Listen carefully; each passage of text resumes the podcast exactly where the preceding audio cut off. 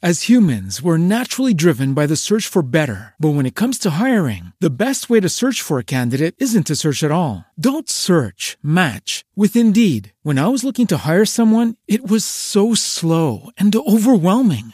I wish I had used Indeed. If you need to hire, you need Indeed. Indeed is your matching and hiring platform with over 350 million global monthly visitors, according to Indeed data, and a matching engine that helps you find quality candidates fast. Ditch the busy work. Use Indeed for scheduling, screening, and messaging so you can connect with candidates faster. And Indeed doesn't just help you hire faster. 93% of employers agree Indeed delivers the highest quality matches compared to other job sites, according to a recent Indeed survey. And listeners of this show will get a $75 sponsored job credit to get your jobs more visibility at Indeed.com slash podcast. That's Indeed.com slash podcast. Terms and conditions apply.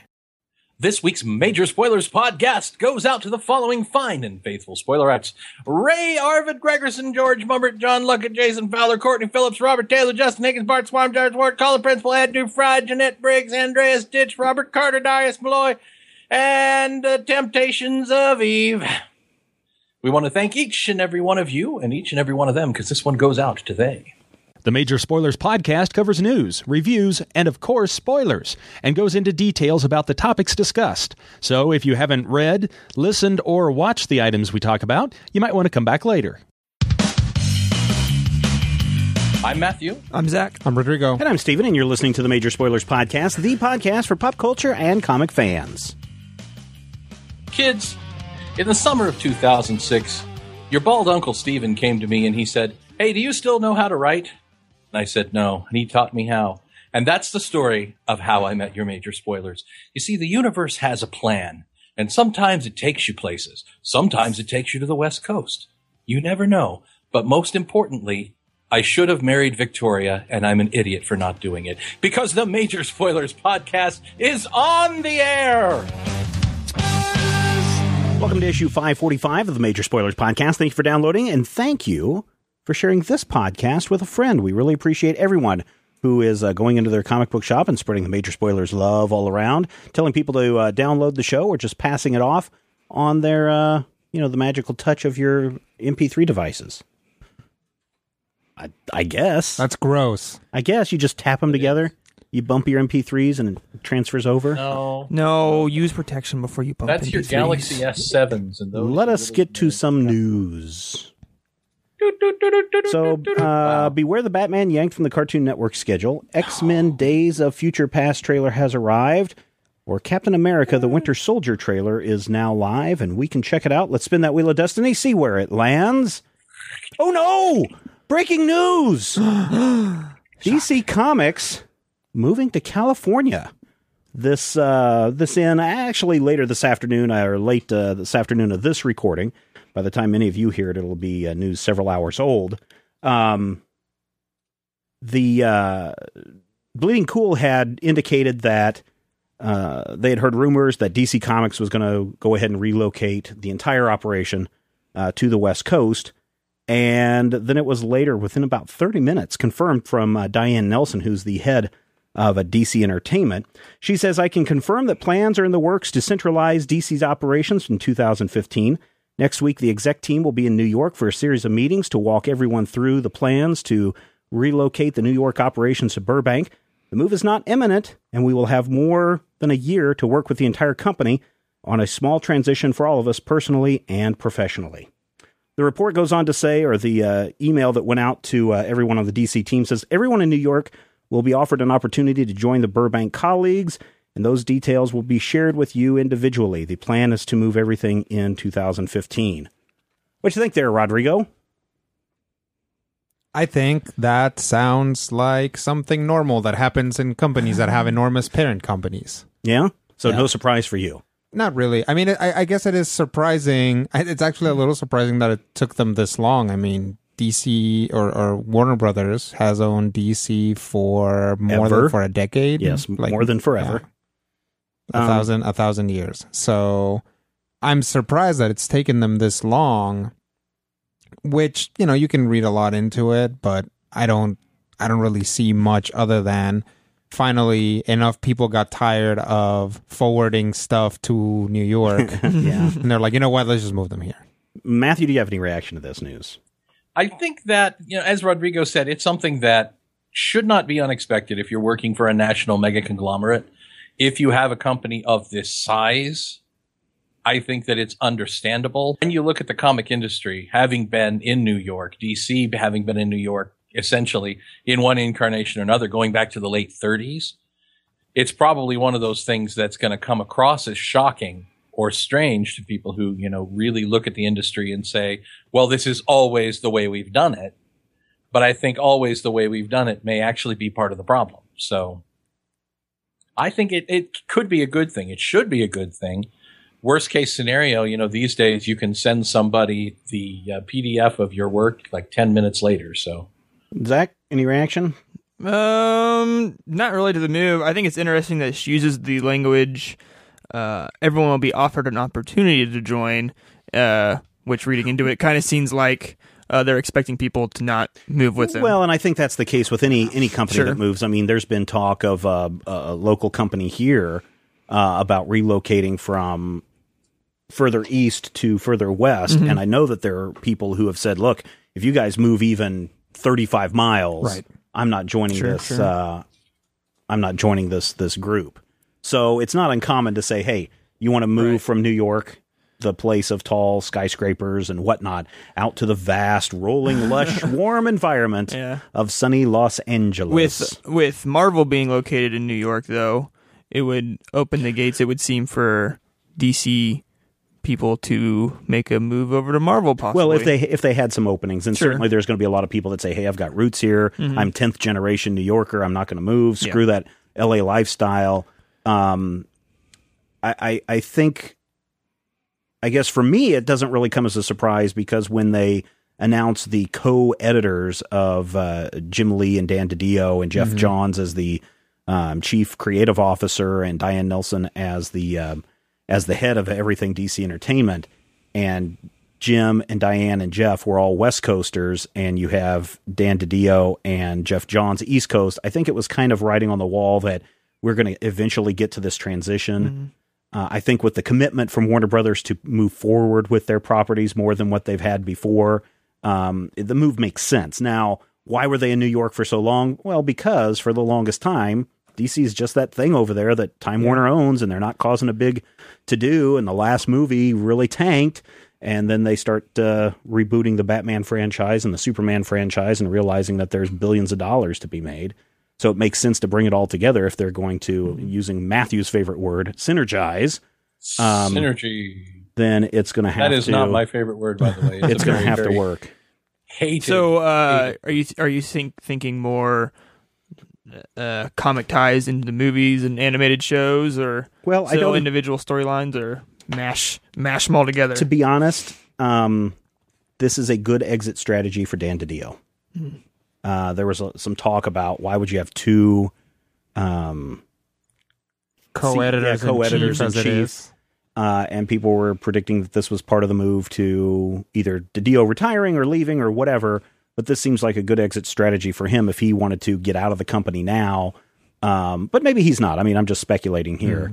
Uh, but it would be a good time to, hey, we're moving. I think I'll stick around. Um, but you know, with this push to try to do a Batman, Superman, Wonder Woman, Flash, Justice League movie and build all that stuff up, it makes sense that you're going to want to have some creatives close by. One of the nice things, I guess, um, about having DC and Marvel and Archie and all these others located in and around New York City is it allowed you to do some camaraderie between uh, the competition, so to Mm-hmm, speak. And of course, for years, Matthew, the DC and Marvel have had their two softball teams and have battled one another during the summer. Uh, it At one to be point, they were right across the street from each other. In fact, well, and in, in many cases, you had writers for both companies living in the same apartment together and sharing story ideas and seeing those stories make magical, uh, unannounced uh, crossovers in in the comics. Which one? hey, which the one was? existence of of the the heroes of Angor and the Squadron Supreme may or may not be related to such a conspiracy. No one can confirm or deny except for the people who have confirmed and Yeah. So, I mean, there's those kinds of things that I think will be lost. But to be honest, there are so many of these exclusive contracts still going around that and so many conventions going on that the ability to not interact with your fellow comic creator I think would be rather difficult. It's got to be. It's got to have something to do with Aquaman. They just, Yeah. just want to be closer to Aquaman San I want to be Diego. closer to San Diego. Any other reactions to this? Uh, I, I really don't think it's going to be the problem that it could have been even 10 years ago. I mean, if you look at who are the who are the writers right now, I know Matt Fraction writes for Marvel and Image and did some stuff for DC. He lives in Oregon. Yeah. I mean, it is possible Right, to right. live in in you well, know, Gail Kansas. Simone doesn't live in New York. I mean, we've got comic Right. creators like uh, um, what's his name, um, the s- Robin artist for a long time. Um, crap, now I forget his name. He's up in he's up in Kansas City. There's a lot of can- uh, creators in Kansas City. A lot of creators up in the Pacific Northwest. I mean, Chris Roberson Yeah. uh, moved his family up there, Texas. I mean, they're all over. And in an electronic age, and this is one of the reasons why I moved from California to here.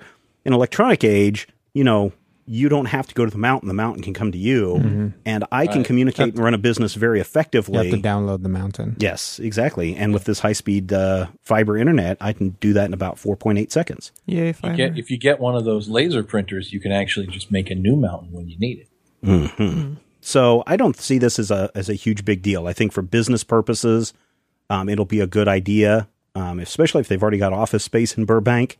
Um, it'll save them a crap ton of money in rent in New York City. Yeah, if they well, then again, rent is very expensive in Burbank. Can be, but that's what I'm saying. If they already have the offices yeah. established like they do, then shouldn't be that big of a deal. So, but I know that there are going to be a number of people who are going to be out of a job. All the all the studios have deals anyway. They're probably just gonna set them up in Universal City, in the back lot. Mhm, probably, Yeah. but at, at the Warner backlot, not Yeah. the Universal backlot. No, no, no. Oh, Like- like Universal. Backlot. Yeah, they're not doing anything right now with it. I'm, Uh, I'm, I'm expecting that you know if if they're saying, "Hey, want to move to Los Angeles," they might say something like, "Hey, want to move to Los Angeles? Here's you know our ideas on helping to pay for such a thing." Well, and I'm sure that that's going to be part of the you. you know? yeah, that's going to be part of the uh, agreement, I'm sure. But I just, I just know that you know when you say you're given the opportunity, that it's not going to be forced upon people, and people will make the do- choice to say, my roots are in New York. I want to live in New York. I want to live in the center of the universe. So I'm just going to stay here, and I'll look for jobs somewhere else. I think though a lot of a lot of the people that will do that, I would imagine, are going to be the less uh, less on the creative side of things Probably. and more on the structural side of things. Yeah, I guess it depends on, on what you're doing because I know a lot of the um, uh, the animated comic stuff and some of that uh, DC behind the scenes stuff was done in New York and animated in New York, and of course, Mad Magazine for years and decades and centuries has been there in New York. Right. Um, so It it'll be- actually predates New York. yes, predates New York back when it was still New Amsterdam. Yeah, yeah. Um, so uh, yeah, good luck to uh, DC, and I hope the move is successful. You can read and comment and make more uh, predictions about what's going on at DC over at majorspoilers.com. I like this uh, comment from Kirby. If the creative types of comments can be more involved with the uh, adaptations because of this, it could be a good thing. You can go over and share your thoughts over at majorspoilers.com. While you are over there, there are only a few more days left in the Major Spoilers costume contest. Enter, enter, enter. I had about seven more entries today. You got like two days to get your stuff in. Oh man. Do it. We want this to be big, big, big, big, big, big, big, big, big. Big, big, enormous. The Barney Roll guy. Also, uh, Oh, wanted to uh, welcome into the Major Spoilers podcast uh, network uh, the Magic Minute podcast. Rodrigo, what is the Magic Minute podcast? The Magic Minute is a usually one minute long podcast about basic uh, Magic the Gathering concepts. So th- um, the podcast takes one minute Yeah. to explain something like converted mana cost or what a permanent is or something like that. Yeah. If you sit down and you listen to all of them in order, you will have a pretty good grasp on the basics of Magic. Yeah, this one is scheduled to come out because it's so short. Right now, we're looking at three times a week, so you should see it come out on Monday, Wednesday, and Friday uh, over at majorspoilers.com. You can also find it in the Major Spoilers Podcast Network master feed. So if you haven't subscribed to that through iTunes or the RSS feed or however it's the Stitchers or the Bubbles or whatever that you're getting your iTunes uh, music and MP3s from, um, subscribe to it because not only in the Major Spoilers uh, Podcast Network master feed, not only do you get all of the shows that we produce, but you also get the Magic Minute, and you also get Wayne's Comics Podcast, which comes out every Sunday morning. So there's something out there for everyone as we try to grow major spoilers. Speaking of podcasts, Rodrigo, Okay. We are up for a podcast award this year. All right. Pa- podcast award people, thanks to nominees from our fans, from our listeners, people like you sitting at home right now, nominated us enough times to where we are in the cultural arts category. And uh, th- we're up We're against one some of those things. stiff competition Yeah, we are. this year. I mean, we've got the NPR Comedy Happy Hour or whatever it is. We're up against Yeah. that. We're up against Ira Glass's This American Life, also from NPR. We're up against um, uh, Tom and Veronica's Sword and Laser. They're part of the Frog, Frog Pants Network. Yeah. Um, and then a couple of others. An anime one that's won in the past, and there's like 10 of them in our category Yeah, there's a lot. in order for us to win this, we're going to need your help. And over the next 15 days, as soon as the voting opens on the 1st, we'll give you all the information you need to where you can help us out, vote for us, help us win this award. It'd be great for us to win it. Um, you'll be able to vote once a day for 15 days from November 1st to November 15th. I will put out a special um, post on the podcast feeds about this. We'll put it up on the website. We'll put it out on the Twitterverse, all the places that we do our social networking, uh, so that you can go out and vote for us and take us to number one and and and beat that smelly NPR because you know National Public Radio they're loaded. Yeah, Yeah. man. Poor little us over Take- here. Taking all that government cheese and rubbing it all over Three- themselves. Three fat guys and a hipster. Speaking of I think is the cheese. Speaking of cheese, we watched Dungeons and Dragons the other day, hmm. Rodrigo. Hmm. Oh, Not only did we watch Dungeons and Dragons, but you and I and D and D Brian and Rob sat down and recorded a bonus track about Dungeons and Dragons. We did. This is one of those things, listeners. If you haven't checked them out, we've got several of them up on the uh, members uh, only site. But uh, we sit down and we watch the movie and we provide commentary. Sometimes it is awesome, insightful thoughts about uh, Star Wars and the nature of the Jawas. Other times it's us moaning and screaming for an hour and 45 minutes as Tom Baker offers a jelly baby to a wounded paladin. other times it's Rob. How do you get this We bonus you, tracks? How do you get these bonus tracks, you ask, Zach? How do you get these bonus tracks, Steven? I'm glad you asked, Zach. All you have to do is head over to members.majorspoilers.com. A two, a five, or a ten dollar a month um, membership will get you access to a lot of great things. In some cases, it could be original art from Critical Hit, could be a bonus podcast for our silver members, or of course, you could be part of our once a month live stream for our gold members. We had a lot of uh, fun times this last time. I thought that went really well. We played uh, Magic the Gathering. Speaking of the Magic Minute podcast. Um, and uh, you can go check the archive over at the uh, VIP site. It's members.majorspoilers.com. And we want to thank everybody for supporting us, helping us defray the cost of, of doing shows and websites and all of this good stuff. And uh, that's us giving a little back, a little bit back to you. All right. Uh, news is done. That means it's time for reviews. Reviews. This week, I was going to watch a movie, but then my two terrors, the two terrors, decided that they would uh, run and scream and jump and yell and fight and push and shove and uh, bleed and cry and break uh, for the entire 96 minutes it would have taken me to watch Necessary Evil Supervillains of DC Comics that uh, Warner Brothers uh, sent to us just the other day. Instead, I had a chance to watch this other movie a lot of people are talking about Man of Tai Chi, directed by Keanu Reeves. That's why everybody's all excited about this. Directed by Keanu Reeves, starring Keanu Reeves. Uh, it is uh, set in China, and it follows this uh, kid. I forget what his name is. He's actually a fairly well known uh, martial arts. Tiger Chun, I think, is his name. Tiger Lee Chun. Um, he did a lot of the stunt work in Matrix Revolutions and and uh, some of those movies. A good martial arts uh, expert, and he just plays one of these uh, Tai Chi masters. He's learned all these years, and against his master's wishes, he goes to compete in a martial arts competition to prove that you can use Tai Chi to defeat any other um, Style. style that's out there. And of course, he wins, and everyone's cheering for him. And his master's like, you know, your anger is going to get uh, the better of you, and it's going to lead you down a dark path. Enter Keanu Reeves, who watches all of these people fighting around the world and invites them to participate in basically A blood sport. blood sport type competition. And so he's just basically told, "Hey, you come. We'll fly you here to. I think they go to Hong Kong. Um, a mysterious island. no, no mysterious island, but he does go into a room, and basically they're broadcasting these fights out to the world illegally. uh, to these pirate networks, and people are gambling and betting on uh, our hero. And uh, Keanu Reeves' character is just this evil guy that just wants to f- have these guys fight for no reason, and he's got some pretty powerful uh, martial arts moves himself. Um, but this guy just doesn't know that he's being broadcast out to the world. He thought this was a private fight for whoever was behind the big uh, two way glass uh, mirror. And so he's just demolishing people left and right. Of course, this causes problems with his master. And then when he finds out what's really going on, he wants out, but he's in too deep, as they say. Oh no. And it leads finally to a confrontation between him and uh, Keanu Reeves. And then Bison. yes. yes. Raul Julia chewing this scene. There's a lot of uh, wire work that goes on in the last uh, 15, 20 minutes and a lot of slow mo stuff. So it looks like Keanu Reeves has a lot of power behind him. And he's kind of bulked up for this movie. He looks a lot thicker than what uh, we've seen him in the past. Um, it's an okay movie. It's not something that you're going to maybe watch again and again and again.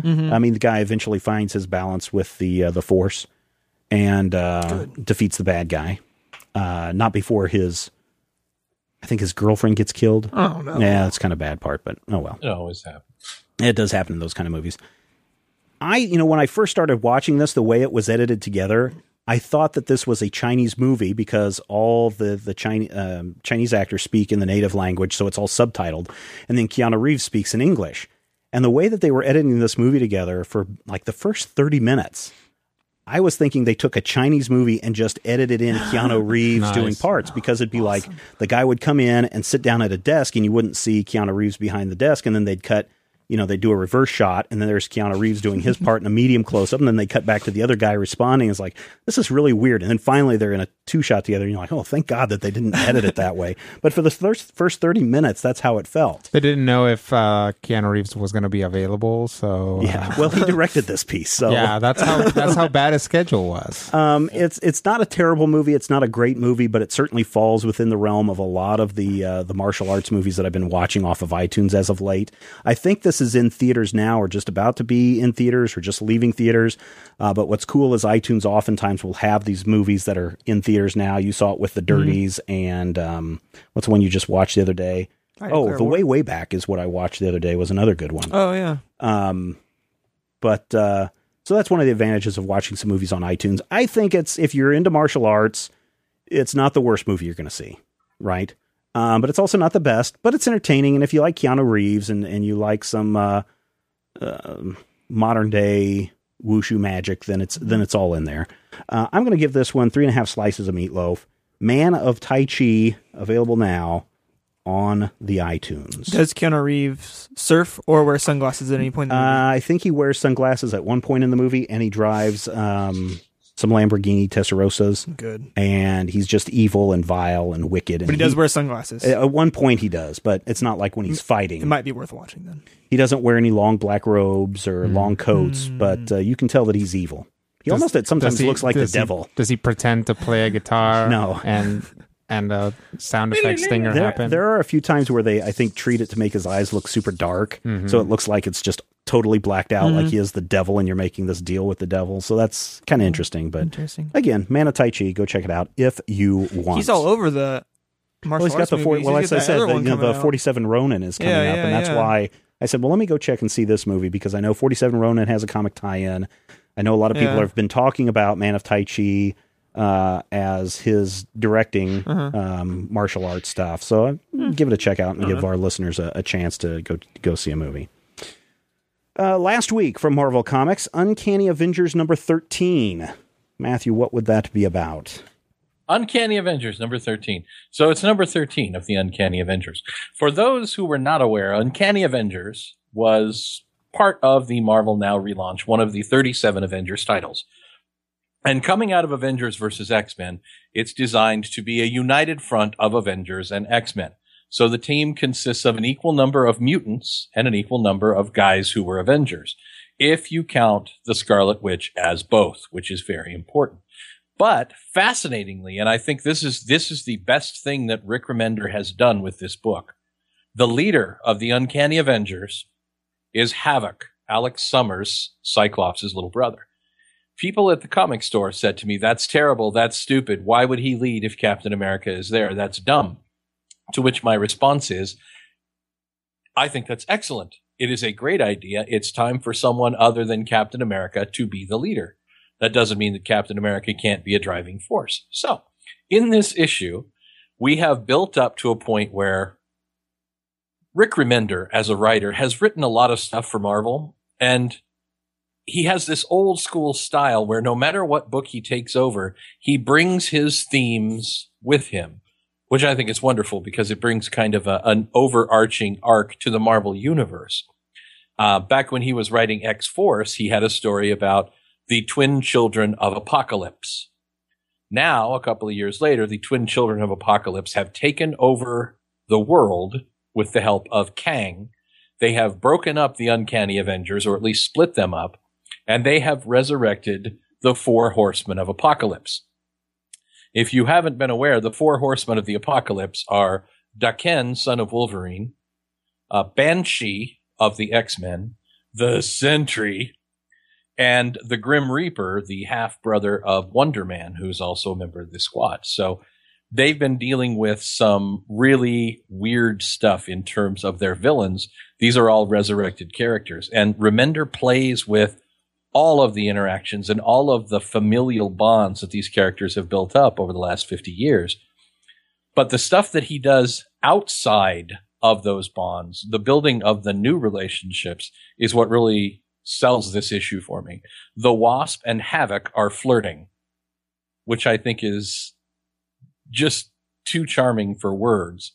Captain America, after being attacked by Banshee, spends this whole issue deaf. So he's like, I think they went that way. Yes, Cap, we can hear you. and the Wasp uh, comes over and flirts with Havoc and then flies away. And Captain America's like, she likes you.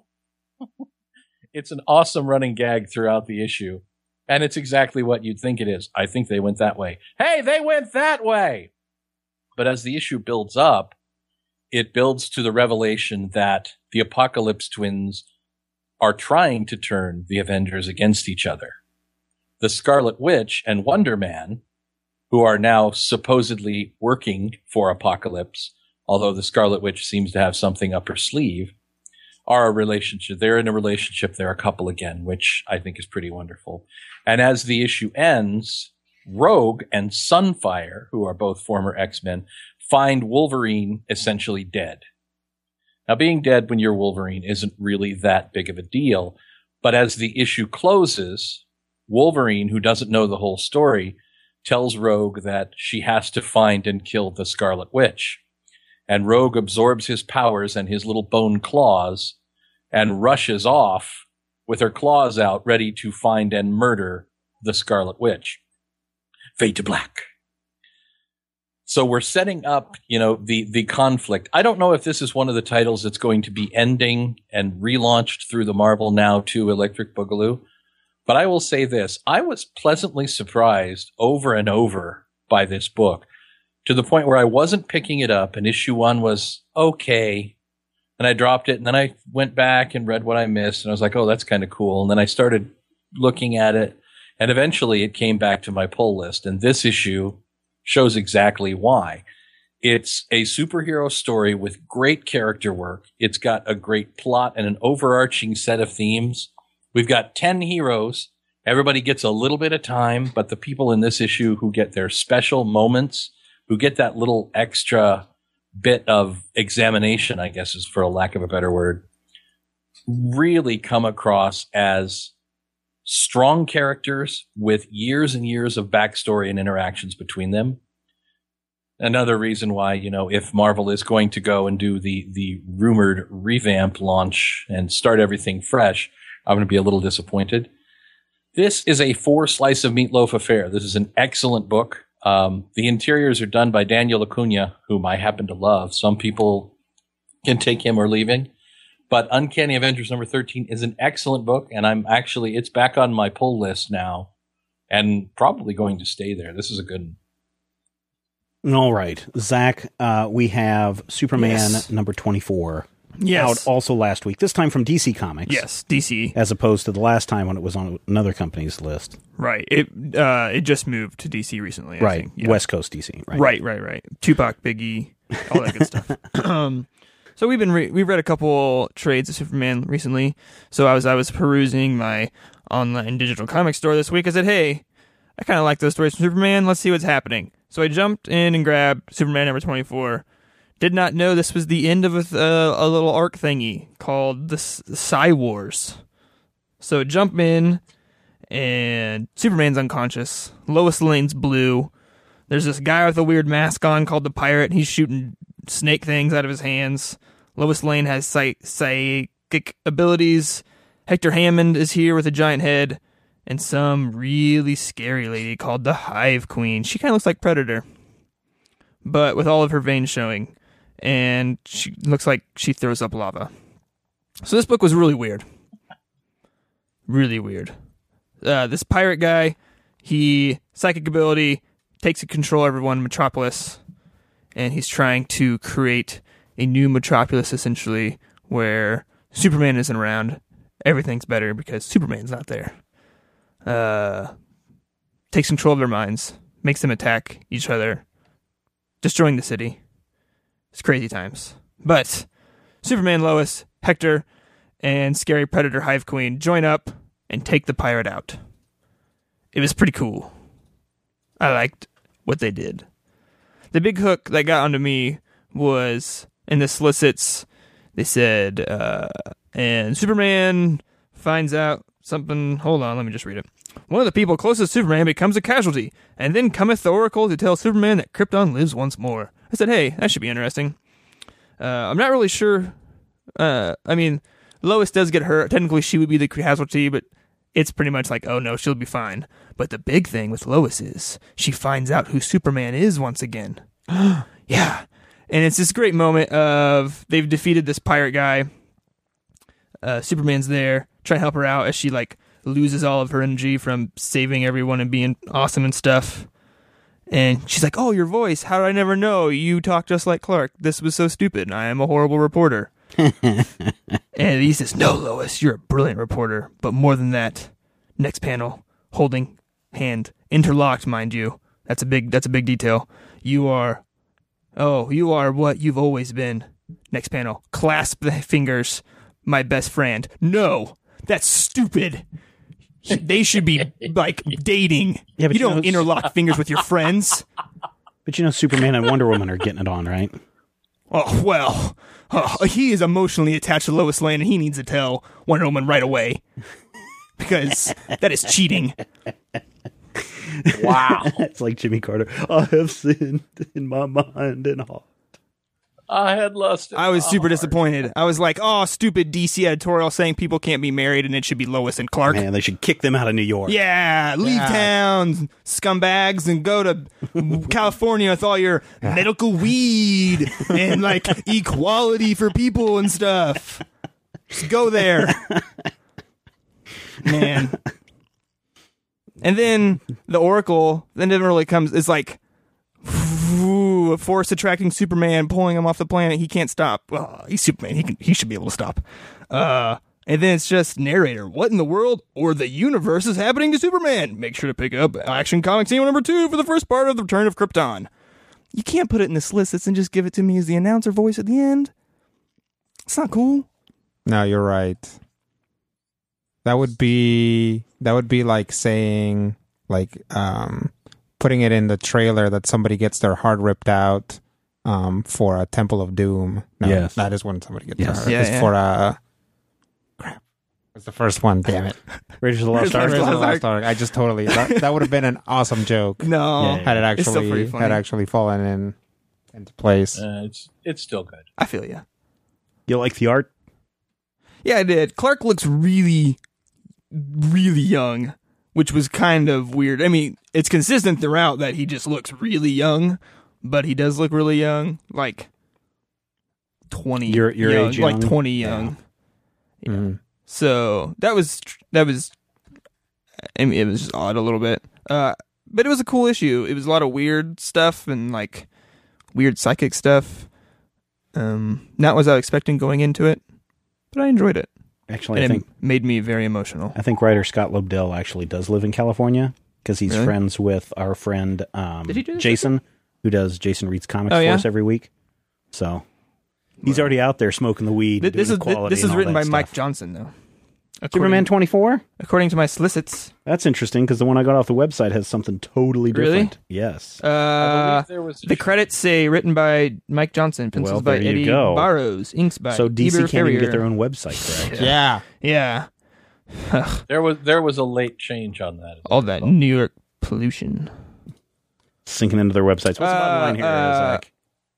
I'm interested. I might actually pick up Action Comics number two, which would be crazy because this is the first DC comic I've bought in a while. But yeah, I'll give it uh, three slices of meatloaf. All right, cool. Now let's bring this full circle, Rodrigo. Full circle. We started out talking about the man of Tai Chi, Yeah. and let's wrap it up with the man, the myth, the legend, Bruce Lee. Yes. The man of Jeet Kune Do. Yes, Jeet Kune Do. Um, so I picked up Tribute, Bruce Lee Why do, you, From- why do you do this to yourself? uh, from Bluewater. Uh, I do this. I I suppose when you say what do I do, why do I do this to myself? What you're actually referring to is why do I wait until the last minute to pick up a comic to read? Go through the uh, stuff that the writers have picked out and realize that everything's already taken. um, I think that's what you're asking. Well, that that too. It's been a busy week for me. I understand. So I uh, I sat down three seconds ago to read uh, tribute Bruce Lee, um, and and here's the thing about it: Bruce Lee died a good long while ago, yes, and his story is very well known. yes. Therefore, it actually makes for a pretty informative, straight up comic, which is what these are. What these Right, Blue right, Water right. comics tend to be. It's just very informative. When when the person is still alive and things are still up in the air, and they don't want to piss anyone off, hmm they come. A lot of the time, these comics come out very like they come out as like they they feel like softballs. They're not. You know, they're not going into the issues. They're not going into the details. Right, right. Um, but you know, for for people that are no longer living, there's not that much of an issue, and especially with someone like Bruce Bruce Lee, where you know any any indiscretion that he might have had was entirely minor, considering his gigantic kick-ass career right, right. um, there it, it's a pretty safe bet. So this comic actually is pretty dense, and it just walks you from beginning to end through Bruce Lee's life, and it's actually pretty decent. The art is okay. There aren't there's not too many too many issues with it. Um, the everything is very straightforward. Um, a lot of the time, these use kind of uh, gimmicky little uh, framing devices. This does, but immediately abandons it. oh, really? Yeah, it starts out as like, oh, welcome to the amazing new interactive Bruce Lee Museum where you can live the history. And then they just tell you the story, and like you never see any of the people who went into the museum like interacting with it. And then Because they went in and never came out. and like and it says like oh these new super advanced holograms will even let you fight bruce lee. Is like well uh, are these people going to die? Is this is this a, a, like the coolest possible way to commit suicide? Um so and then it just a very straightforward biography of bruce lee. Uh, like i said the art is okay. Um some of the pictures look like bruce lee some of them don't terribly look like bruce lee yeah. uh, but generally speaking, it's just that. I mean, it, it is like just a very straightforward biography of Bruce Lee, which is okay. I mean, it's okay to read. So I'm gonna give this straight up down the middle two and a half slices of meatloaf. It's you know, art is okay, story is obviously okay because it's just you know, Enter the Dragon. Yeah, it's well, dragon. Oh, yeah, yeah. Um, except there's no like mysterious phantom warrior, which I seem to recall it was in, Yeah, in and Dragon. Yeah, yeah. Um, Yeah. yeah. Well, they they may have made that part up. Yeah, I think they I think they definitely made that part up. Um, Yeah, two and a half's not too bad. right. I mean, it's two and a half is low for a comic starring Chuck Norris, but um, but he only has a bit part in it, so two and a half. All right.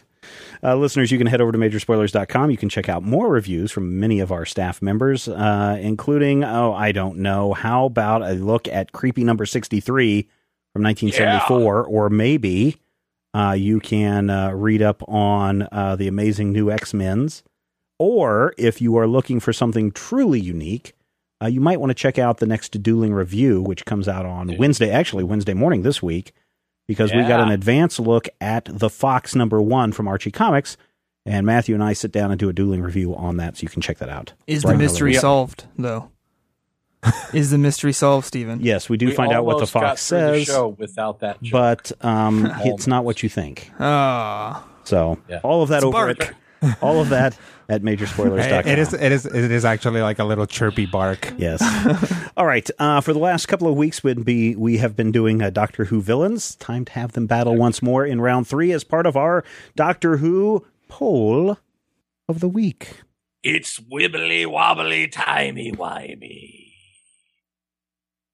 I had to do it. This week, uh, we are pitting the Cybermen against the Black Guardian. Black Guardian, you say? Who is this strange sounding fellow?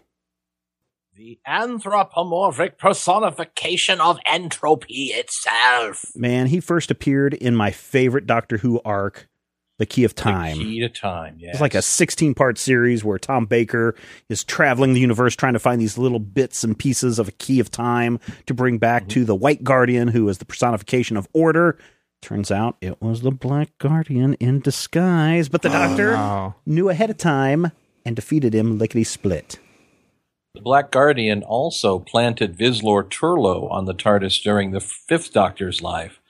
And it was the first time that a companion was actively trying to kill the Doctor. And I'm pretty sure that it's the Black Guardian is why we have Bismarcky. The other one is the Cybermen. These got what I guys who are once human but are replacing their parts with cybernetic uh, implants and whatnot, so they're still kind of human on the inside. they're cyborgs. Not by much, though. They were not really, they're, they're Mondasian from the planet Mondas. They're humanoid, Yeah, but they're cyborgs. human-ish, Yes. but So, cyborgs. if you had the two in an Indal battle, Rodrigo, who would win in this fight? The Black Ah. Guardian or a Cyberman? I gotta say, as as much as I like the Cyberman, the Black Guardian is, you know, probably bound by certain rules, but pretty much omnipotent Mhm. in in a lot of ways. So I think it would be difficult for the for the Cybermen to um to really dent him, considering uh, on top of that that the Cybermen are very, uh, aside from the mild sneakiness of of kidnapping people and taking out their Yeah. brains, they're Yeah. actually really straightforward. Yeah, yeah, yeah. So Clump, I don't I don't know that clump. they'd be able like first off this guy is smart enough to say trick a time lord for any amount of time. Mhm. I think that they wouldn't really stand a chance. Before the fight started, this guy would have probably already put something into effect to screw them over. Uh, okay. Zach, what about you? Uh, well, once again, I did not know any of who these people are, but I read their descriptions and then came with my answer. and my answer is this Black Guardian on technicality. In the description of the Cybermen, it says they are a fictional race, while the Black Guardian never mentions that he is fiction. Ah, I see. Thus, being alive and real, he wins. Wow. You're you're gonna give it to the Black Guardian on account of the technicality. Wikipedia article not following the standards of Wikipedia. Uh, Wikipedia, I hold to a higher standard than that. All right. All so right. basically, what you're saying is you're you're giving it to Strunk and White in a in a battle, is what Yes. you're saying. Sure. Matthew, who are you voting for? Well, this is a difficult one for me. And, you know, when we were having the discussions of, of how the brackets went, this, I think, to me, is probably our wild card battle because what you're looking at is the living and embodiment, the living personification, for lack of a better word, of chaos versus an army that tries to enforce order. I mean, the Cybermen want everyone to be identical and everyone to be part of the cyber army and we will delete and the you know the walking and the the glavin and the cracking around and the doing the borg theme 30 years earlier. But it it it becomes difficult because as you know with last week we had two armies but i think people were leaning towards the daleks because of the daleks superior power. In this case i do believe that the black guardian is more powerful than even an army of Cybermen, be they Mondasian Cybermen or Cybus Industries Cybermen. But I believe that the endless, endless hordes of Cybermen will in fact eventually overwhelm even chaos. Now, I don't think they'll ever kill the Black Guardian, but I think they'll tick him off to the point where he retreats back into his little chaos dimension, or as, as we like to call it, under my kid's bed, Hmm. where he will, you know, lick his wounds and try and stick another crazy redhead on the TARDIS. So I went with the Cybermen. Okay. I went uh, with the the Black Guardian. I mean, he is the uh, embodiment of, of pure evil and and chaos. And uh, what breaks down machines faster than chaos? Uh, So- Dirt. Children. Yeah, children, dirt. That's all Children. chaotic. All chaotic right there, Rodrigo. so therefore, I went with the Black Guardian. How did the rest They of the Major Spoilers Nation vote? Well, in fact, some of the people said, as dangerous as the Cybermen are, they are known. They are a known and physical threat that can be dealt with. The Black Guardian, on the other hand, is a personification of chaos. While it seems that he must act through others to achieve his goals, the power and influence he wields is undefined and potentially far, far greater than anything an army of Cybermen could bring to bear. Uh, boy, I think that sums it all up. No, I'll take the agent of entropy and chaos over a legion of emotionless middlemen any day. The Cybermen are limited physical creatures, where the Black Guardian is something more. As cool as the Cybermen men are, I don't think they would stand a chance. Um, I'm trying to find somebody. I think I think Pierce has the, the Oh, yeah. best pro Cyberman argument. Uh, I expect the Cybermen to win on name recognition. Yeah, There you Pierce go. has been here before. yep. There you go. All right, Matthew, had the rest of the nation vote. Right now, 55% to 45. 55% favoring the Cybermen, 45% the Black Guardian. This is as close a Doctor Who villain battle as we've had so far.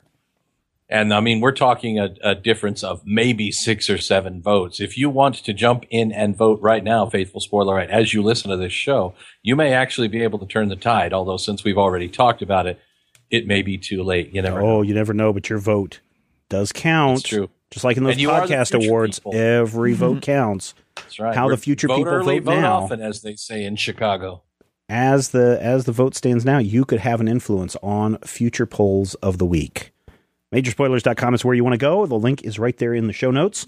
And uh, while you are over at Majorspoilers.com, perhaps you want to pick up our trade paperback that we're talking about this week, Five Weapons from uh, Image Comics. You want to pick that up in trade paperback form, the first five issues. All you got to do is click on the Amazon.com link. It'll take you to the store. You can buy it. Cost you the same amount of money, Zach. Yep. A little bit comes our way, helps keep the lights on for yet another week. Thanks everybody for helping us out. It's Amazon.com, that link right there at Majorspoilers.com. Let's take a quick break. Let's listen to a review of I think we're listening to a review of Ender's Game coming out just around the corner, and Cat Halo has a look at that for us right now. Greetings and salutations, major spoilers. It's just me, Cat Halo, back with a few movie thoughts. Well, it's more like one movie and a few thoughts on it. Ender's Game. I really liked this movie, and I suspect I liked it more than I should. Now, I've not read the book, so I can't attest to the accuracy of this adaptation, but this is a good, fun movie. The kid playing Ender, who was also Hugo in Martin Scorsese's Hugo, is brilliant and embodies the mega smart Ender perfectly. Harrison Ford is also very good playing a prick, for want of a better word. The rest of the cast are grand, but this is Asa's movie. The story is solid and plays out well, and the zero G battle scenes are brilliant, with at least one genuinely heart poundingly awesome moment. So, Orson Scott Card is still, by all accounts, a mega bigot, and his shenanigans are not to be encouraged. However, don't let that put you off. If you can get past him getting a few pennies from your ticket, then check this movie out. It's way more fun than I expected, and I strongly recommend it. And now, as you listen to my dulcet tones, I will have seen Thor 2. A mate of mine went to the premiere and says it's Marvel's best movie yet, and this guy loved the Iron Man flicks. Off the back of that, I am even more excited than I was this day last week. Oh, and one other thing. Um, I booked my ticket for November 23rd. Yeah, that's right. Doctor Who's 50th anniversary episode on the big screen in 3D. I am incredibly psyched for this. It's going to be awesome. And I will leave it there. Um, my Ender's Game review should be up in the next day or two, and my Thor 2 review will be up very shortly behind it. So check out majorspoilers.com over the next couple of days and read them. Also, if you're interested, Cat Halo Movies on Facebook, at Cat Halo Movies on Twitter. That'll do it, guys. Take care of yourselves. Have a great week. Hey guys, this is Clay. I have a question for you, or actually more of a comment, I guess. Uh, over the years, whenever you've done your trade paperback reviews, you've covered a lot of you know really well-known writers like Neil Gaiman and Grant Morrison and whoever the heck it was that wrote Shadowhunter. But there's one name that I can't help but notice that you guys I don't think have ever really done a review of, and that's Larry Hama, better known as the writer for uh, the GI Joe series uh, for for the most uh, of the issues that, that Marvel put out. And uh, I think that would be a good thing for you guys to tackle. Is IDW has put out a ton of those, uh, probably the whole series by now. But I think if you tackled the first trade paperback and see what Larry Hama did when he was given a property that he could have just done, you know, uh, just kind of, you know, given an, it, you know, a half-hearted effort, but he really tried to take it and and you know build something, build a universe that had you know some kind of heart and made some kind of sense. And uh, I think it's something that you know it, it would probably easily be you know scoffed at because it's just a toy line, but uh, it had a lot of heart. Uh, I think Matthew backed me up on this, right? Thanks, guys. Thank you for that uh, participation for the person who called in, and of course, Cat Halo with his movie reviews. Listeners, if you want to participate in the Major Spoilers podcast, all you need to do is call the Major Spoilers hotline. Matthew, that number is 785 727 1939. The major spoilers gun, blade, stick, or punch him in the face. Hotline. So before we get to uh, Five Weapons Making the Grade, the first trade paperback of the Five Weapons series, I want to mention our good friends Tweaked Audio. TweakedAudio.com. It's where you want to go if you want to get a pair of groovy headphones. Whoa. A lot of different colors, a lot of different styles. I wish they put out like a rainbow colored one, mm-hmm. like a psychedelic rainbow one. Wouldn't matter because I'm sure the sound would still be excellent. You could still get some a microphone built in, so you're walking down the street and your phone call calls, or you start having conversation with people, and people start looking at you funny, going, "Huh? You talking to me? No, I'm on the phone. Stop it." Happens to me all the time. Um, usually it's me going, "Huh? What? huh? What? You talking to me? Shut up, man! I'm on the phone." Oh, I see your tweaked audio headphones. You must have got those thirty percent off by using the checkout code Major at tweakedaudio.com. We thank them for their support. Five weapons making the grade. Uh, what happens when you are an assassin, a world class assassin, mm-hmm. or a family of assassins, a, a class, and you got a kid that you want to join the family trade? Where do you send them? You can't send them to public school. Public school kids would kill him. I don't know. Depends what public school you go to. he might he might pub- get a he might get a might get better at shiving people if he goes to a public school. so I'm saying the public school would kill him. No, you send your kid to Assassin Academy. Ooh. Or whatever it's called in this book. I think it's called Assassin. Hogwarts. Or it's called uh, Five Weapons. Five Weapons? Yeah, Five Weapons Academy. Because there are five different groups of yes. uh, kids that you can specialize in. You've got the uh, the knives, the the clubs, the arrows, the specialized the weapons, guns. and then the guns. The special weapons. yeah, tactics. the special weapons. Those are the ninja class. So we take our young Harry Potter and we dump him into this magical world, and we expect him to use his wit and skill to outthink every single one of the clubs as he ends up taking over the school. It's pretty much it, right? I mean, mm-hmm. this feels. I mean, you know, you made yeah. the joke a minute ago, but it multiple times while reading this, I was like, man, this is like Harry Potter meets Morning Glories, the other great series from Image Comics about crazy high schools. Yeah. Also, uh-huh. also every anime ever. Yes. Yeah, sure. So, Rodrigo, yeah, what is a uh, very anime feel? So. What's the story about beyond my uh, gross uh, oversimplification of the story? Yeah, your disgusting oversimplification. Hamburger.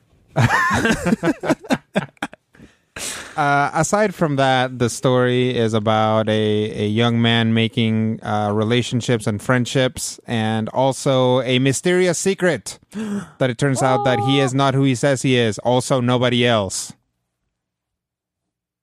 Is who they yeah, pretty much. yes. And one by one, he takes down each of the presidents of the clubs, not by weapons, right, but by yeah. using his brains, just right. like that. Uh, what's that other Harry Potter knockoff kid? Percy Jackson, Per- not Percy Jackson, the other one. uh, Jack Percyson, No, no, no, no. Woody the Woodpecker? Artemis, Artemis Fowl. Uh, Oh. Artemis Fowl. Yes, Did you just say that Artemis Fowl is a Harry Potter knockoff? sure. Why not? I get fault. I don't read those The things. fans are yelling at you right now, dude. good because I don't read Artemis Fowl. So there, I got another credit back. is it Bella? Yes, it's bad. It's Bella, definitely Bella.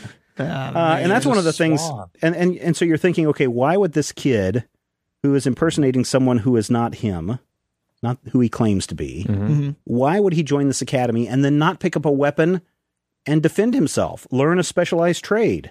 Why is that, Matthew? Why?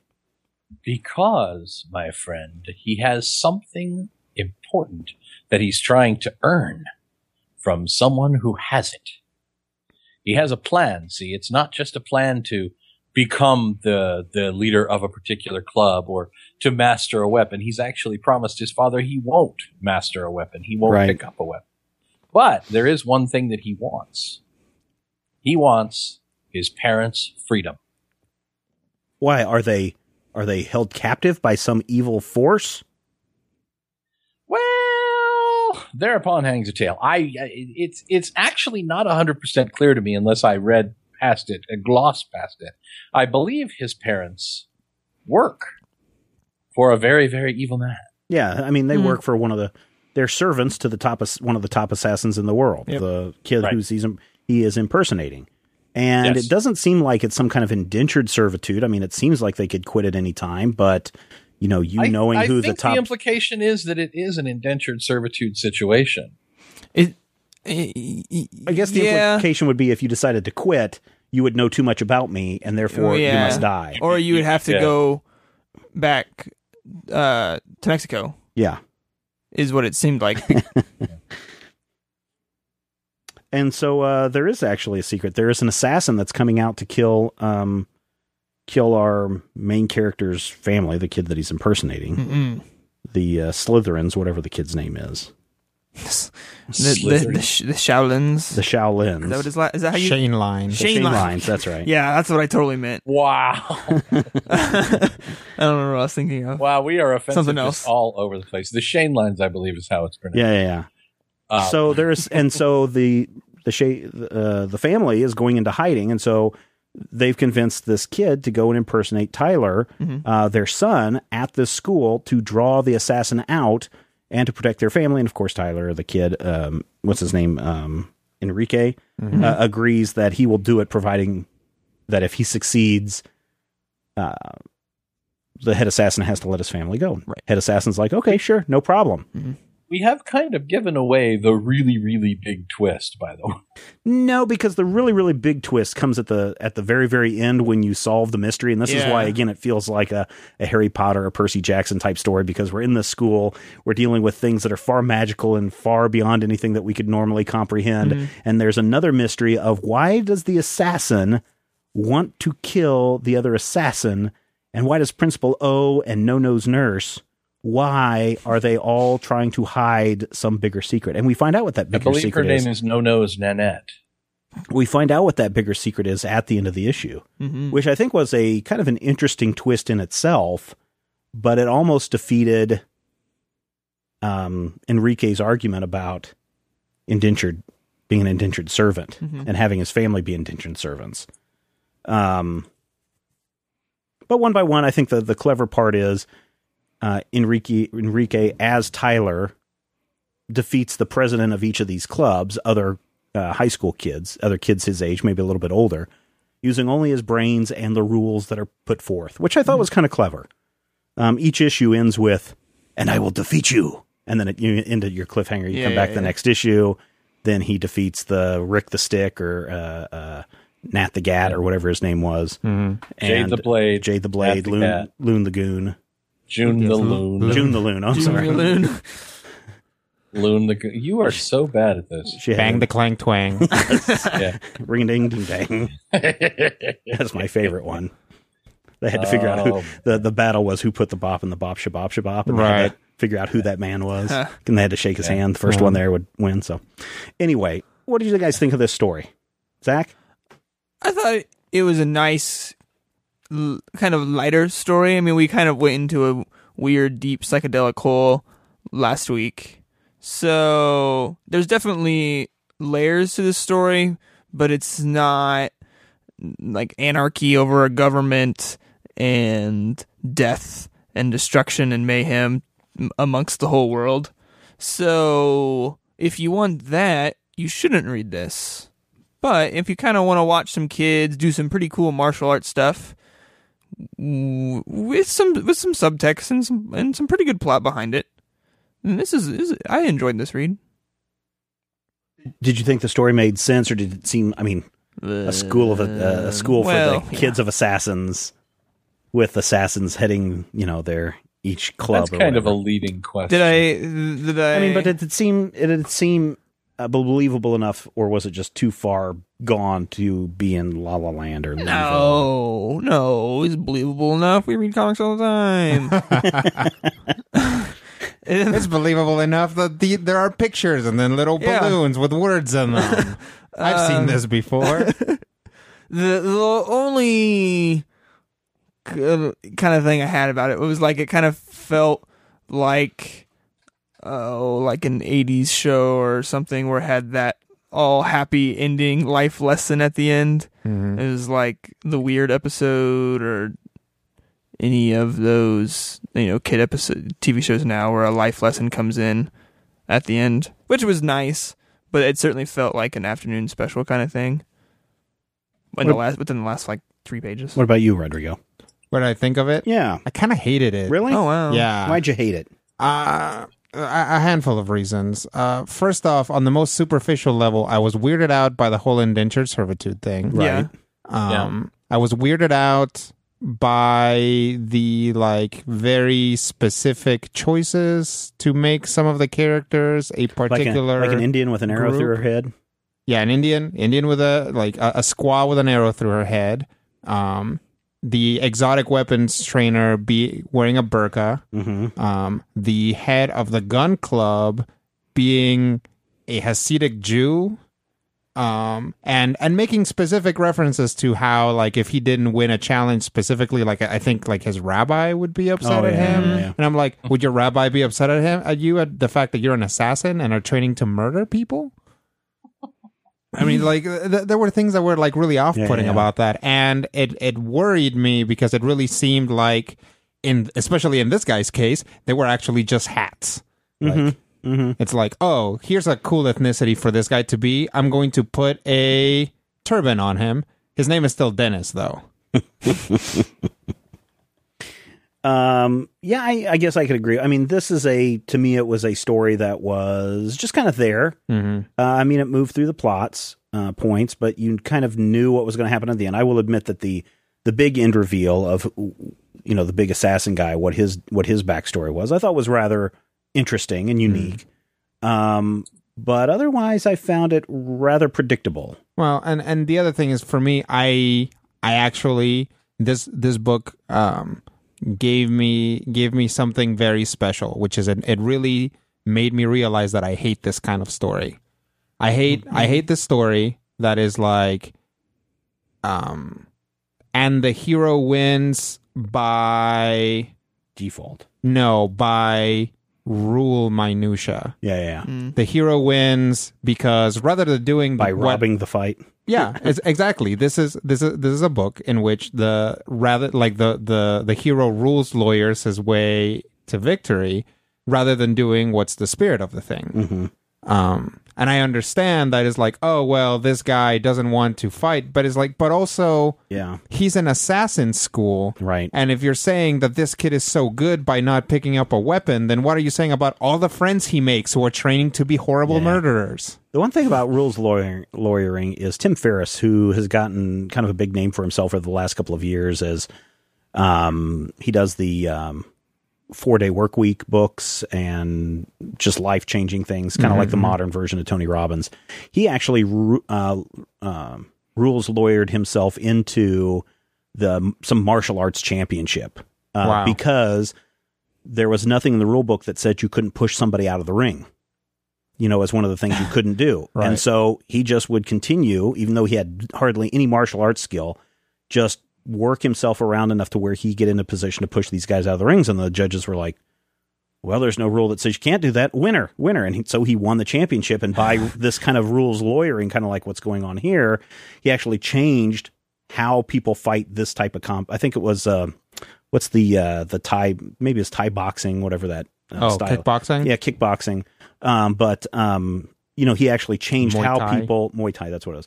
Uh, how he changed the nature of how people fought in this kind of competition. So it would be interesting, since this is an ongoing series, I'm guessing, Mm-hmm. to see if anything that he does has an impact on that. But I would agree with you that yes, it's rules lawyering instead of the spirit of the fight. Matthew, what about you? What did you think of this book? Well, I'm a little troubled by the fact that we're bothered that they're in an assassin school and they're all evil, and the guy who isn't the assassin is, is the problem. I kind of like this book, and I think I like it because of there is definitely some mean spiritedness behind it. Uh, Jimmie Robinson also does uh, Bomb Queen, and if you've ever read Bomb Queen, it is basically unrestrained id, and it's to the point where Bomb Queen is really mean spirited and really unpleasant to read. And maybe going in with that expectation that, you know, Robinson's writing can be very snarky and very hard to kind of get past. I, I think that may have given me an edge in, in dealing with the fact that the main character is that, that Sherlock Holmes, the Robert Downey Jr. Sherlock Holmes specifically, the big jerk face, who is, you know, your, your Dr. House or whatever it is, the guy who comes in and says, well, clearly you didn't think of this. That part I liked. And I liked the fact that as inappropriate as many of these were in terms of the representation of the yeah, the, characters, the stereotype. the stereotypes never. It, it, Rodrigo's right. They are hats, and they're not necessarily intrinsic to the characters, but they never became the whole point. It was never, and here's our African American character, and here's our Jewish character. It's just, oh look, here's somebody, and he does this, and he's just as big a jackwagon as everybody else. For me, the the likable portion of it is the fact that both of the mysteries are given a little bit of foreshadowing, given enough sense to where they they make sense. And within these five issues with the arc that you get, the mysteries get satisfying conclusions with still some open endedness to where if they do turn this into an ongoing ongoing, you won't have to, you know, come up with a whole new shtick the next time around. I think that the biggest problem that I had with it was the fact that it was mostly character on the part of our central character. You get, you know, a Gabriel who turns out to be Enrique or whatever his name is. He is really not necessarily well developed, but really given all of the character development in the series and given the expectation that he's the smartest person in any given room, Hmm. which I kind of liked. And I like the fact that he was able to go into what is ostensibly the school of assassins, which is probably a bad thing. You figure these people are maybe evil and didn't have to become as evil as whomever he's fighting against in order to to best them. I like that. Wait, Overall, it was kind of lightweight. It's not like a really deep story with lots of deep themes and meaningful emotional beats, but it's got some nice character to it. And you know, there's one girl who's missing an eye and one girl who's missing a nose, so that's ridiculous. I, I guess I'm. You, you mentioned the comment that everybody's evil. I don't know that everybody is evil. I think that they're just in their They're place, assassins. right?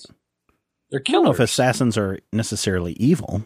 Well, and and the, They're this, paid well, to kill people. well, this game, this this game, this book doesn't doesn't tell you anything outside of the school. I mean, certainly some of the kids are are little d bags. Well, and that, that's the thing is like the, the the book doesn't tell you anything that's going on outside of the school aside Right. from like very little. Right. Um, so like to a certain degree, I gotta wonder why they're even called assassins because I mean, one of the five weapons is a club.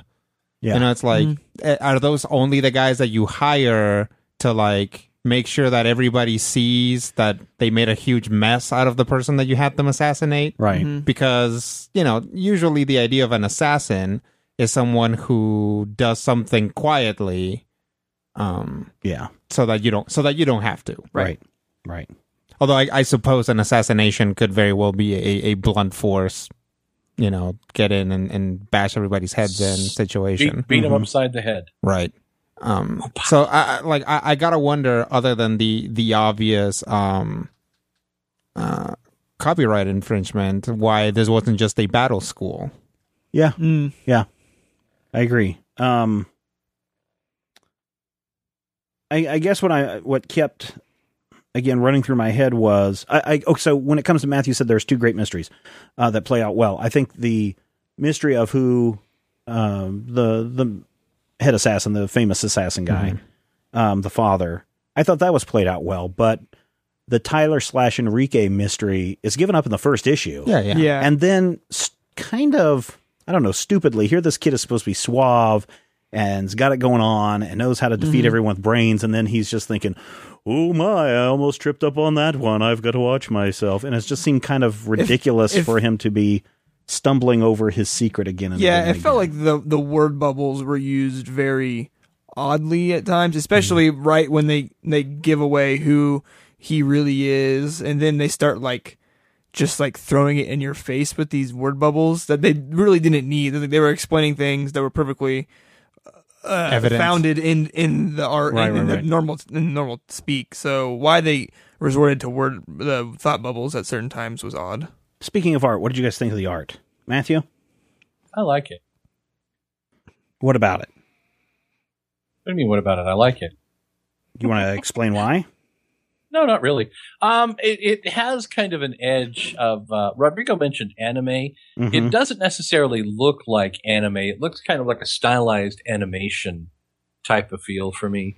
I felt like it was uh, that was probably more consistent than the story in terms of the way the whole thing broke down.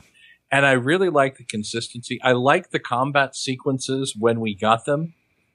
But I also like the fact that the combat sequences didn't feel like every other comic book you'd ever read. When you, you know, when you go and you've seen a comic book fight scene a couple of hundred times, it comes to a point where you say to yourself, how is this one going to be different? And I felt like they managed to make at least enough unique stuff, especially with uh, the introduction of June the Loon, where Tyler Enrique finds himself talking to a snake.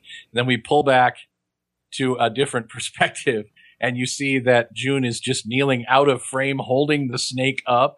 I'm invisible. I really like that. I like the way it worked with the narrative and it gave us points where people would say one thing and the art would show us what was really going on. That was Mm. kind of cool. Mm-hmm. Mm-hmm. Um, what about you, Rodrigo?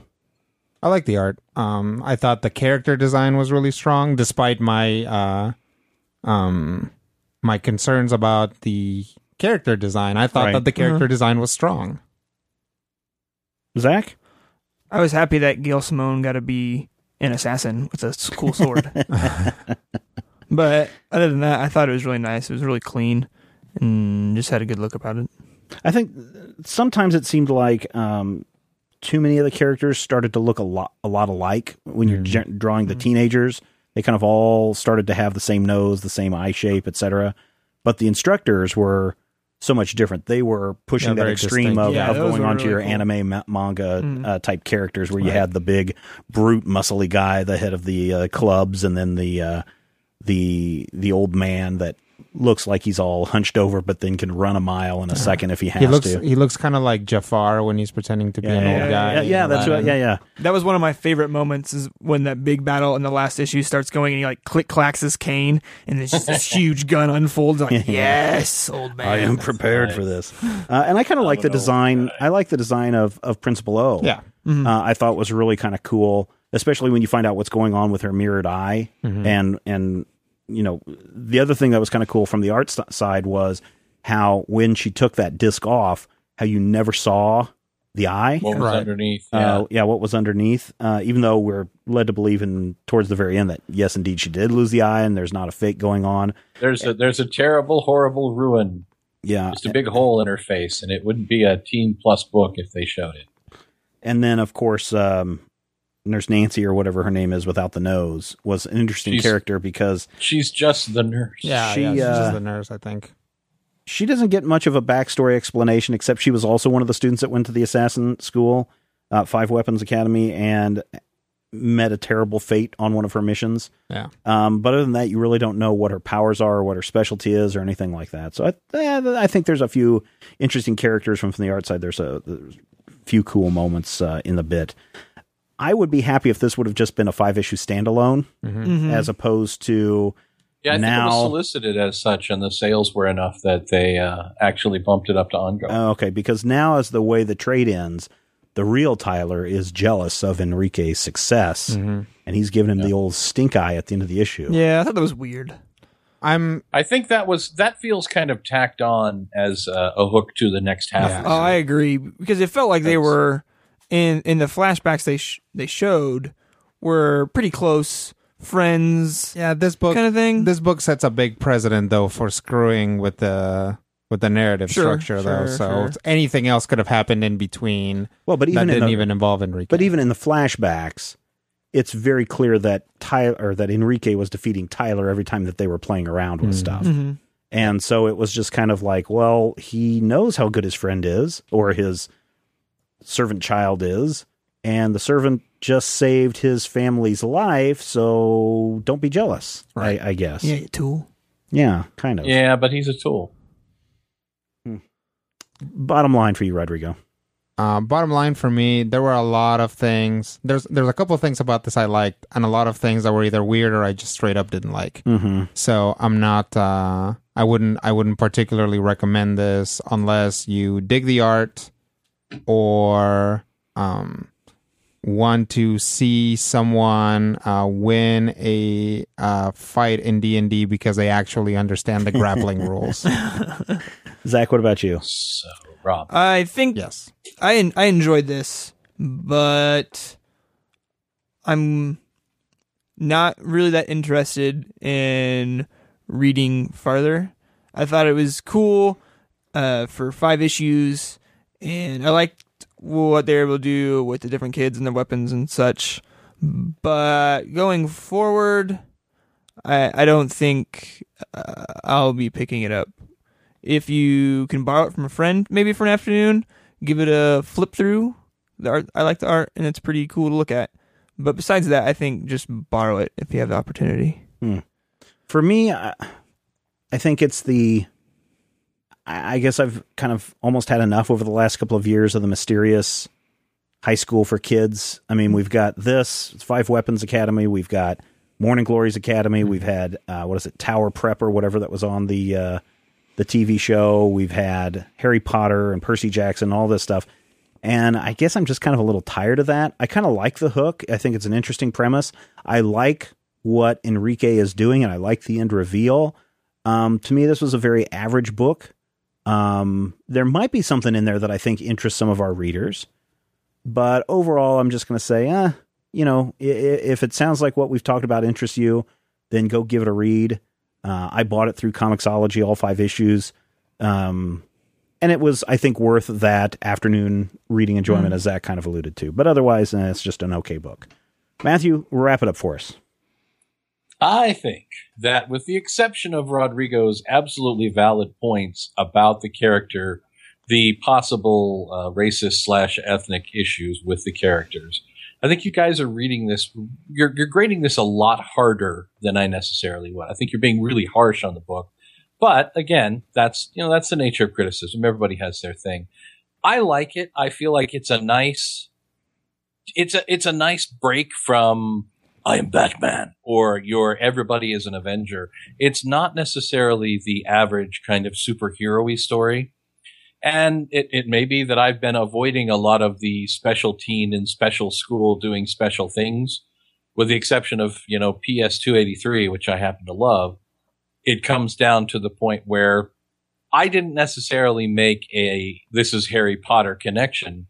I felt like there were a lot more other influences in play to say, okay, somebody elevator pitched this as Harry Potter meets X. So I like Battle it. I Royale. wouldn't necessarily Yeah. yeah. I wouldn't necessarily recommend it to everyone.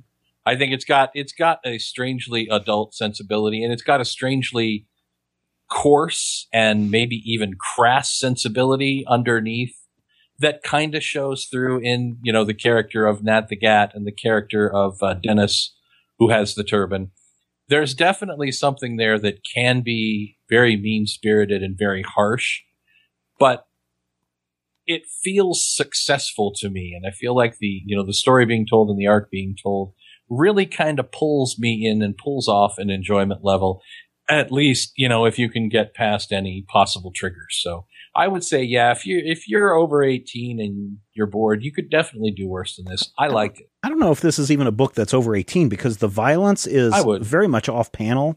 The language is not. you gotta too, you gotta too imagine that, coarse. like well uh, yeah and I, I think I, I could see that i could see it dropping that to a, like a 14 Yeah. uh, uh, 12, 13, yeah. yeah because you're right there's there's talk of killing people and there's Right, right, talk right. of stuff like that they are assassins but you don't see anything and they are kind of cartoon assassins Mm-hmm. i mean you, you you know there's oh by the way did you guys see the final fantasy 7 reference Mm, no. there's a there's a kid when Oh, uh, with a giant knife. uh, with Yeah, like yeah, the giant blade, blade. and it has Oh. like two little Yeah, yeah. glowing stones on it Yeah, yeah. I did see that in the background. All right, cool. All right, thank you, Matthew. Thank you, Rodrigo. Thank you, Zach. You can find everyone. Uh, you can find Matthew at Mighty King Cobra. You can find Rodrigo at Fearsome Critter. You can find Zach at Z Wolf. You can find me at Major Spoilers all on Twitter. Or you can find us over at majorspoilers.com because that's where we hang out. And that wraps it up for this issue. Thank you for listening. Thank you for sharing with a friend. And thank you for being part of the Major Spoilers experience. Next week, we're going to tackle. I don't know how this is going to work out because it's such a huge volume of work, but we're going to tackle the first volume of Akira. Why? Boy. Because we know that you love comics, we do too, and we will talk with you soon. If you have any questions, comments, topic ideas for future shows, or would like to sponsor a show, send an email to podcast at majorspoilers.com. Visit Major Spoilers at majorspoilers.com and be sure to check out the Major Spoilers Forum. You can also follow Major Spoilers on Twitter at twitter.com slash major spoilers. If I had the X-ray vision of a Superman, I could save some bucks and stand around and read through the covers of the comics on the rack. And although every other page would be backwards, I suppose I could still read the evens and the odds. Well, I don't know. Guess I haven't thought this all the way through. Plus, as soon as the comic book store guy knew, he'd make me wait out on the corner. What a major spoiler! What a major spoiler!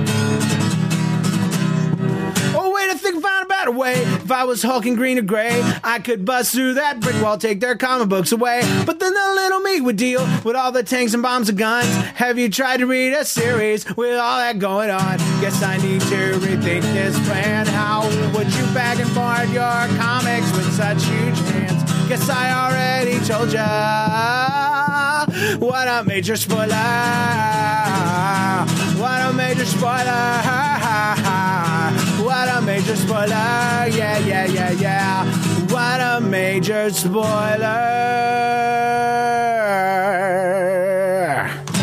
Major Spoilers is copyright 2013. As humans, we're naturally driven by the search for better. But when it comes to hiring, the best way to search for a candidate isn't to search at all. Don't search, match with Indeed. When I was looking to hire someone, it was so slow and overwhelming. I wish I had used Indeed. If you need to hire, you need Indeed. Indeed is your matching and hiring platform with over 350 million global monthly visitors, according to Indeed data, and a matching engine that helps you find quality candidates fast. Ditch the busy work. Use Indeed for scheduling, screening, and messaging so you can connect with candidates faster. And Indeed doesn't just help you hire faster. 93% of employers agree Indeed delivers the highest quality matches compared to other job sites, according to a recent Indeed survey. And listeners of this show will get a $75 sponsored job credit to get your jobs more visibility at Indeed.com slash podcast. That's Indeed.com slash podcast. Terms and conditions apply.